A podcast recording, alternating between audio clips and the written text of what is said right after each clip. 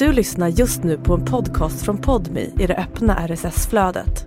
För att få tillgång till Podmis alla premiumpoddar helt utan reklam, prova Podmi Premium kostnadsfritt. Ladda ner appen i App Store eller Google Play.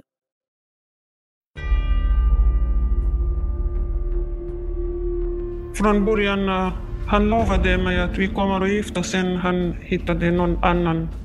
Så började bråk. Förs jag försökte försvara mig. Sen eh, innan han slog mig, jag slagit honom.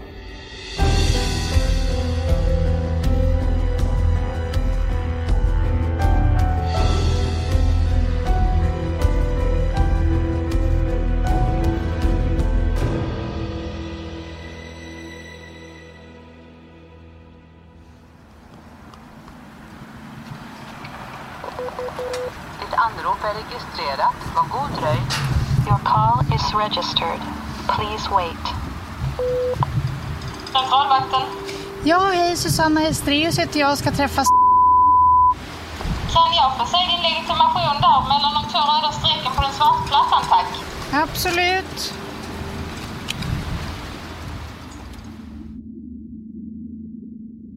Du lyssnar på Bakom galler. En podmi produktion där Alexandra Sannemalm och jag, Susanna Histrius, träffar människor som dödat eller begått andra grova brott och nu sitter inne. Hur hamnar man egentligen där? Och hur ser vägen tillbaka ut? I det här avsnittet intervjuas Sali som avtjänar ett åtta år långt fängelsestraff på Ystadanstalten för ett mordförsök på sin dåvarande pojkvän. Det är i oktober 2020 som hon hugger sin dåvarande pojkvän med kniv i ryggen, bröstet och armen. Något hon själv hävdar är självförsvar. Mer om det och hur vardagen ser ut på en av Sveriges kvinnoanstalter hör du i det här avsnittet. Vi varnar känsliga lyssnare för starkt innehåll.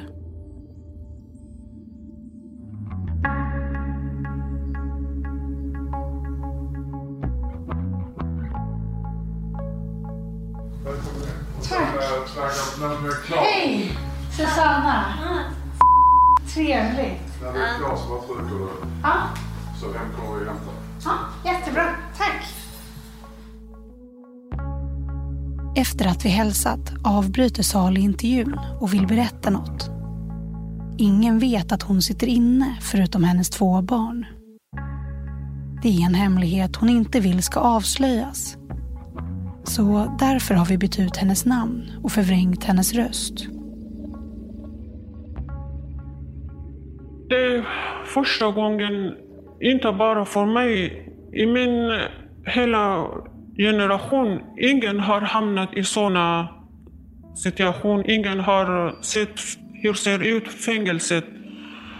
Alltså jag tillhör en jättebra familj.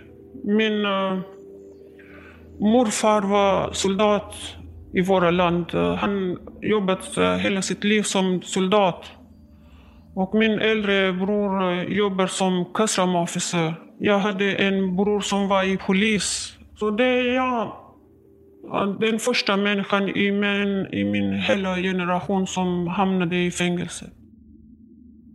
Och uh, jag är en muslimsk kvinna. Uh, har två barn. Ystad är en klass 2-anstalt. Det är den näst högsta säkerhetsklassen, men den högsta när det kommer till kvinnofängelsen. Det märks redan i väntrummet att det är många barn som kommer på besök här.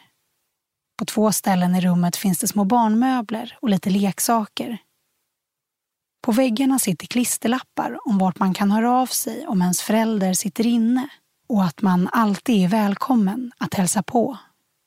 Vi sätter oss i ett ganska trångt besöksrum som präglas av samma tema. Det är likadana klisterlappar på väggarna här som i väntrummet. Sali slår sig ner i en liten soffa. Utanför fönstret blåser det så mycket att flaggstångens rep piskar högljutt mot metallstången. Vi ska ju prata om ditt liv här på anstalten och varför du sitter här. Men jag tänker att du först ska få beskriva tiden innan, ta mig tillbaka dit. Hur, hur såg ditt liv ut innan du kom hit? Ja, mitt liv var Jag levde jättebra liv. Jag var jätteglad med min, mitt liv. Jag var jätteglad med mina barn. Jag var nöjd med allt jag hade.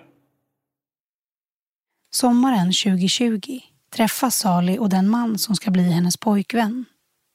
Det är via gemensamma vänner. Båda är frånskilda och blir snabbt kära. Jag var jättekär i honom och han var också kär i mig. Vi älskade varandra. Vad brukade ni göra tillsammans? Alltså, vi brukade inte göra så mycket. Jag var hos honom, vi gick ut och ja, på kvällar brukade... Han hade två jobb. På dagarna han jobbade som i trädgård. Sen på kvällarna brukade han dela tidningar. Så jag var med honom. Vi delade tidningar tillsammans. Efter bara några månader berättar han att han förlovat sig med en annan kvinna i Pakistan. De väljer att fortsätta ses. Och vad som lovas i relationen har Sali och hennes pojkvän lite olika uppfattningar om. Vi hade relation på tre månader. Sen eh, från början, eh, han lovade mig att vi kommer att gifta sen han hittade någon annan. Uh, alltså, hans familj hittade någon annan. Sen han började be om ursäkt till mig att uh, han är tvungen, han kan inte gå emot sin familj. Så jag tänkte om han är tvungen, kanske tjejen inte är tvungen. Så jag skickade, jag fick kontakt med tjejen och berättade om vår relation. I ren frustration smsar Sali hennes pojkväns fästmö. Hon vill ta reda på om hon vet om att Sali finns och se om hon kanske kan bryta förlovningen. Det här gör hennes pojkvän upprörd och han menar att han aldrig lovat Sali att han ska gifta sig med henne. Trots det väljer Sali att åka hem till honom och spendera helgen där. På fredagen är allt som vanligt, men på lördagen börjar de bråka. Sali ska ha hotat med att ta livet av sig med en kniv. Enligt honom ska hon ha tryckt kniven mot sin egen hals. Sali menar däremot att han brottat ner henne och sen tryckt kniven mot hennes hals. Sen började det bråka. I lördags vi gick lite bråk. Sen min kille hade lagt kniv på min hals. Han var jättearg. Han sa jag kommer döda dig. Du hade gjort jättestort misstag. Varför gjorde du så? Sen uh, han uh, puttade mig och jag ramlade på golvet då, och han pratade jättehögt, skrikande. Grannen hade hört skriket och så när jag ramlade på golvet och de hörde banken också. Då de, jag tror den i närvåningen, de, tror, eh, de var säkert att det är bråk. Så grannen ringde polisen. Och sen då knack, eh, vi hörde knack på dörren sen han lämnade mig. Ja, då, jag berättade allt för polisen. Så polis tog honom med sig. Salis pojkvän får åka med in till arresten. Han blir släppt dagen efter och när han åker hem är Sali kvar i lägenheten. Men när han kom tillbaka då han var ännu argare. Han sa på grund av det jag var eh, på arresten två dagar. Jag fick inte kontakt med min familj. Han ser till att boka en tågbiljett hem till henne men hon vill stanna för en sista måltid. Vad som händer nu har Sali och hennes pojkvän väldigt olika uppfattningar om. I domen står det klart att det är pojkvännens berättelse som värderas som trovärdig. I domen står det att Sali huggit pojkvännen i ryggen, under bröstbenet och på vänster arm. Hon ska ha sagt, om inte jag så ingen annan. Och, du kommer dö här och nu. Om du inte blir min så blir du ingens. Sali menar istället att hon kände sig hotad av pojkvännen och hävdar nödvärn. Så började det bråk. Sen han försökte döda mig. Jag försökte eh, försvara mig själv. För jag, det var helt uh, onödig situation. Jag bara fick... Förs jag försökte försvara mig. Sen uh, Ja, han hade kniv. Han var på väg att slå mig, men innan han slog mig jag slagit honom. Medan grannen hade ringt polisen. För att, medan han, eh, vi hade lite tumult, så han ropade på hjälp också på engelska. Help me, somebody help me, call the police, somebody call the police. Då grannen hade hört, och så de ringde polisen. Då kom polis och Ja, jag blev gripen, jag hamnade i arrest och han fördes till sjukhus. När du högg honom i ryggen, förstod du att han kunde dö av det? Eller vad tänkte du när du gjorde det? Jag, jag blev jätterädd när jag såg uh, han, uh, det, hans kläder blev blodiga så jag blev jätterädd och jag försökte ringa ambulansen till och med. Jag, jag försökte ta tag på min mobil men han lämnade inte mig. Han höll mig fast och försökte dra, dra mig ut. Ja. Men jag hade inte tänkt att han kommer att dö av... Ja.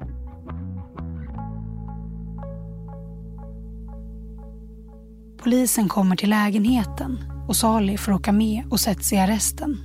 En situation hon aldrig upplevt tidigare. Så nästa dag polisen kom till mig och frågade mig varför du är här. Vet du? Jag sa ja, det var en bråk och jag hamnade i en situation. Så jag, jag högg min kille en kniv som han fick i ryggen. Men polisen sa nej, han har inte bara en skada. Han har tre allvarliga skador.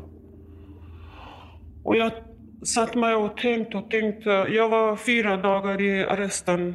Hela dag och natt jag satt mig och tänkte. Var jag har slagit honom, den, jag kommer inte ihåg. Så det var en enda hugg som jag slagit honom, det kom jag ihåg. Och först när jag hamnade i arrest, jag var fyra dagar i arresten. Så det kändes jätte, jätte, jättejobbigt för mig. För eh, det var ett litet rum. Så personalen eh, läm, eh, hämtade mat. Då, de kom inte fram. De lagt maten vid dörren och så kastade så där mot mig maten. Jag blivit jätteledsen av det. Jag sa till och med till en personal, varför gör ni så här? Alltså, jag är inte någon kriminell, jag är en vanlig människa. Eh, jag kommer inte skada er, jag är inte någon kriminell. Varför ni kastar mat mot mig som en hund? Det jag är säker, ingen gör med sin hund heller. Folk som har hund, de tar hand om hunden jättebra. Men eh, ja, Sen, jag var fyra dagar i arresten, i Solna arrest. Sen hamnade jag i Sollentuna häktet med restriktion. Sex veckor jag var där. Sen de flyttade mig till Färingså. Det var jättejobbigt på Sollentuna rest, äh, häktet också. Jag fick inte träffa någon människa där. Jag var själv i rummet. Och så, sen eh, när jag åkte till Färingså häktet, då det blev lite bra där. Vi fick sitta alla tjejerna. Vi åt mat tillsammans i matsalen. När Sali sitter på Färingsö slår hovrätten fast tingsrättens dom. Åtta års fängelse för mordförsöket. Sali tar det vidare till Högsta domstolen i hopp om att frias. Sen eh, uh, jag överklagade till Högsta domstolen. Men uh, Högsta domstolen tog inte fram mitt mål. Då jag, jag blev helt hopplös. Jag, jag, jag känner det mörkt överallt runt omkring mig. Jag, det kändes att eh, livet uh, tog slut nu. Sen efter en dag jag samlade mig igen. Och jag bad personalen, jag vill inte vara kvar här. Jag vill åka till Hinseberg. Det är nära min hemstad. Där kan min, mina barn komma på besök till mig. Och 26 mars flyttade jag till Hinseberg. Hur, hur upplever du att vara på anstalten? Det är en helt ny plats jämfört med det livet du hade innan. Ja, jo, det känns jättejobbigt att vara anstalt, i anstalten. Man känner sig maktlös, helt maktlös hela tiden. Men det var bra. Det var, jag hade haft eh, bra tur kanske man säger. Det var bra tjejer på Hinseberg och vi satt och snackade med varandra, spelade kort och ja, personalen också var bra. Och eh, när du var ny på anstalten, vad var svårast? Alltså, svårast är att vara inlåst och vara långt ifrån familjen, längta efter barnet. Ja, det är inte lätt.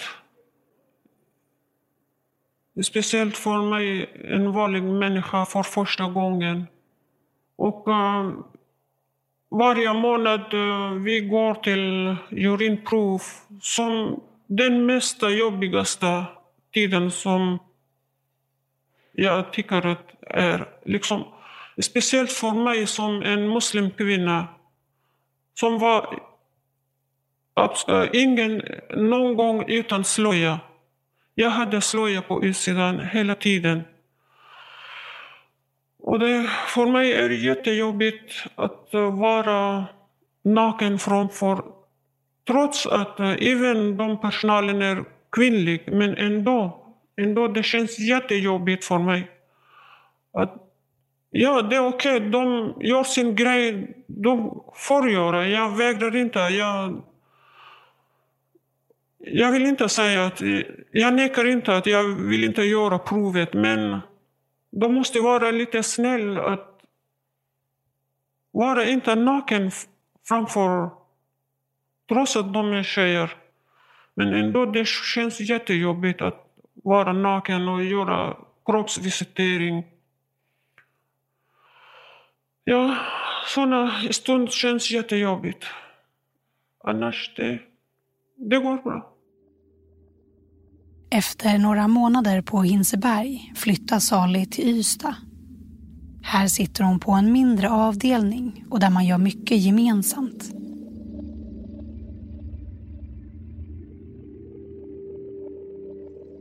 Nu har du suttit inne i drygt ett år.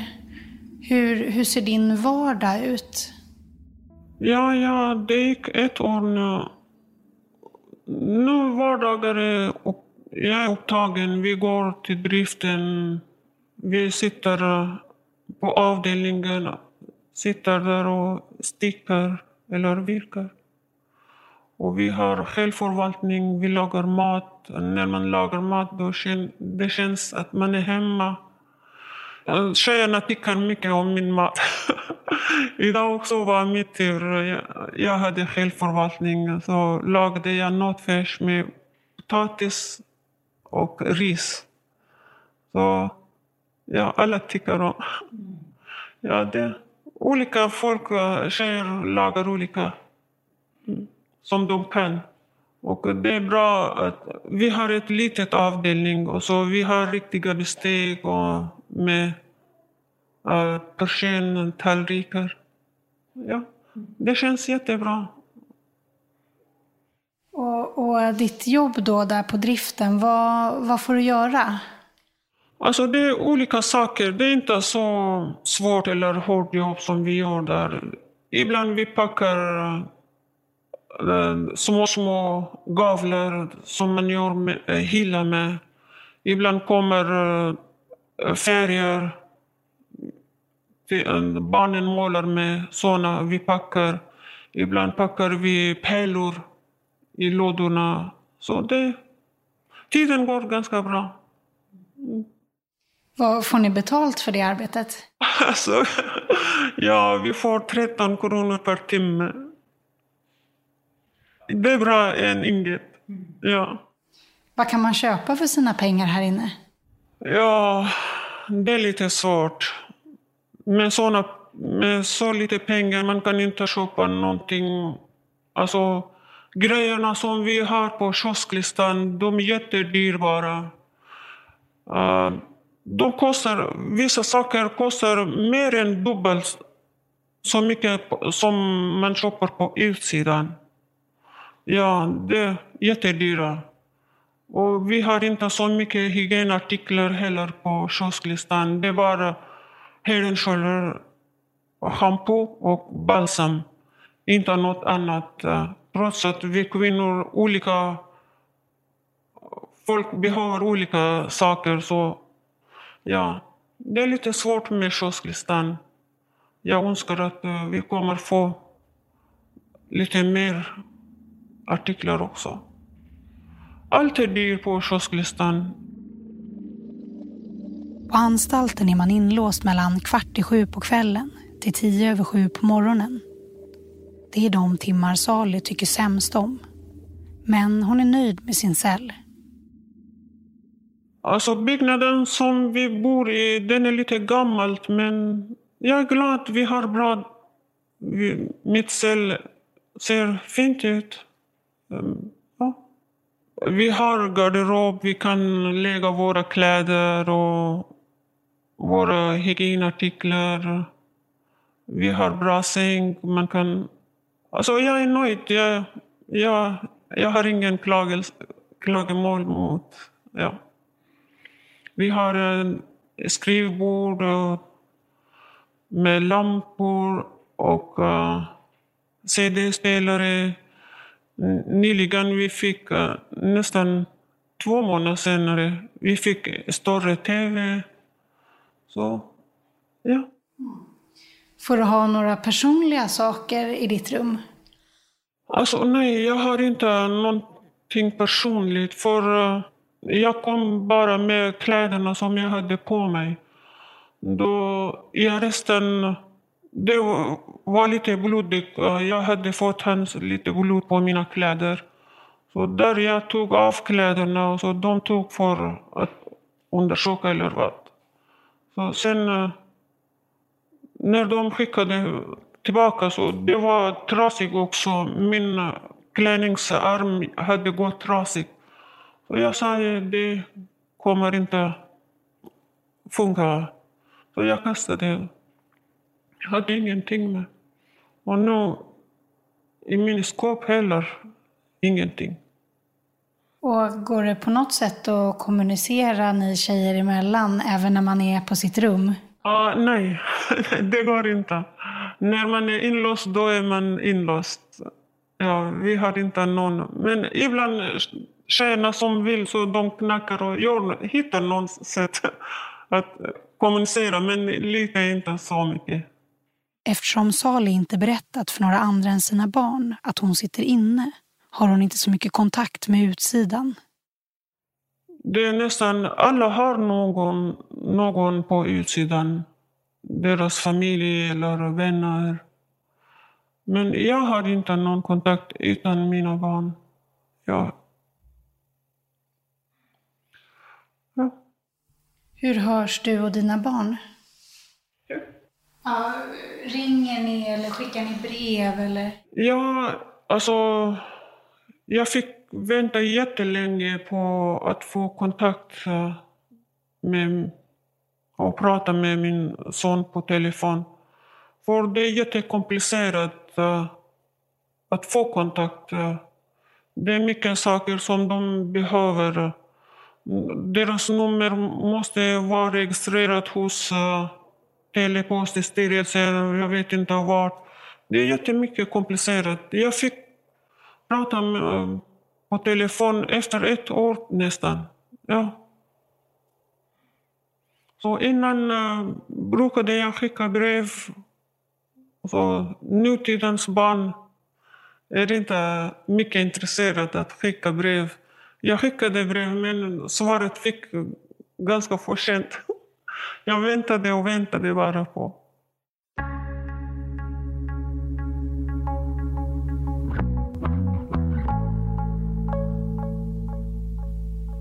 Du kommer ju tidigast eh, komma ut i februari 2026, som Ja. jag förstår det.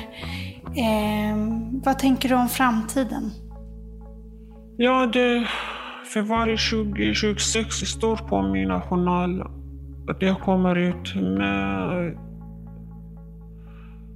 Ja, som i början, jag har levt uh, försiktigt liv. Jag ska vara mer försiktig. Och jag vill försöka hitta någon bra jobb. Och jag måste, när jag är ute så jag måste betala skadestånd också som är på 155 eller 7 någonting. Så, ja, jag, jag försöker hitta någon bra jobb att kunna betala skadeståndet. Tänker du någonting på, på kärleken i framtiden? Är det något du hoppas på att träffa igen? Ja, ja, om jag hade bra tur så kanske.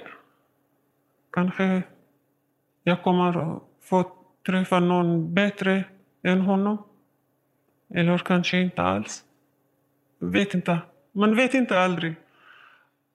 Jag visste inte om den här situationen heller. Det är livet. Man vet inte när den vänder sig mot helvete. Så man kan inte säga någonting innan.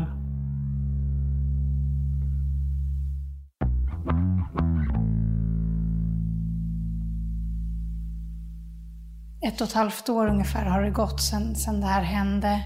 Hur tänker du på brottet idag? Som vi har, som vi har pratat om så, så skiljer sig ju din berättelse från vad domstolen dömde.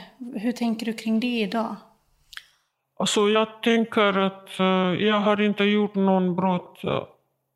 Att försvara sig och rädda sitt liv är eh, någon brott. Så jag, det har jag gjort brott. Annars, från min sida om man ser så, jag har inte gjort någon brott. Det var bara att försvara sig. För uh, var jätterädd. Och dagen innan uh, också han hade lagt kniv på min hals. Men inte den vassa sidan, utan den baksidan han hade lagt. Så inte bara jag, det kan vara rädd eh, vem som helst i sådana situationer. Ja, om det att försvara sig är brott så jag har gjort brott. Jag gick ja, med brott men jag tycker, jag tycker att det, det var inte brott. Du ser inte dig själv som kriminell? Nej, för jag har levt hela mitt liv jätteskötsam. Och så det är en nödvändig situation som jag hamnade i. Jag bara försvarade mig själv. Om det är någon brott så ja, man kan räkna. Annars jag har inte gjort någon brott.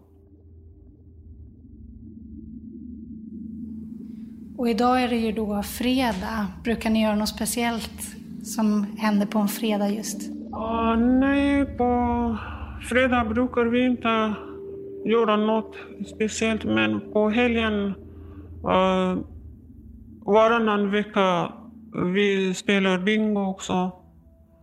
Och uh, någon tjej bakar. Varje helg bakar någon av oss. Så tiden går bra. Och personalen är jättesnälla och trevliga. Ibland man sitter, sitter med dem så det känns inte att vi är i fängelset. Ja. Ja, men jag är nöjd. Men eh, ibland känns jättejobbigt. Det är jättetungt. Känns jättetungt. Jättejobbigt. Trots att eh, jag har bra runt omkring mig, men ändå. Vad är det som är, känns jobbigast då? Alltså att vara inlåsta, att vara inne man kan inte gå ut som vanligt när man vill. Mm, så det är sådana saker. Ja. Alltså när man är fri så man kan gå var som helst, när som helst. Man kan gå själva.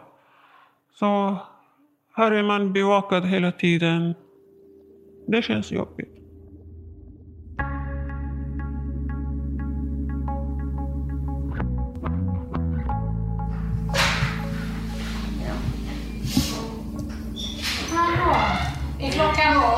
Klockan 18? Ja, klockan 18.00. 18.00. på fredag, det är klart nu. Ja. Vakten kommer in och avbryter. Min besökstid är slut. Jag säger hej då till Sali som får stanna kvar i rummet tills jag lämnat och vakten kan hämta henne.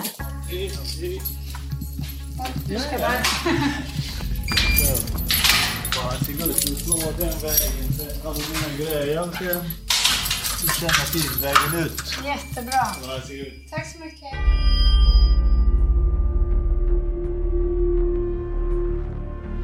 Du har lyssnat på Bakom galler som görs av Alexandra Sannemalm och mig, Susanna Estrius. Bakom galler är en podmi produktion som produceras av Tredje Statsmakten Media.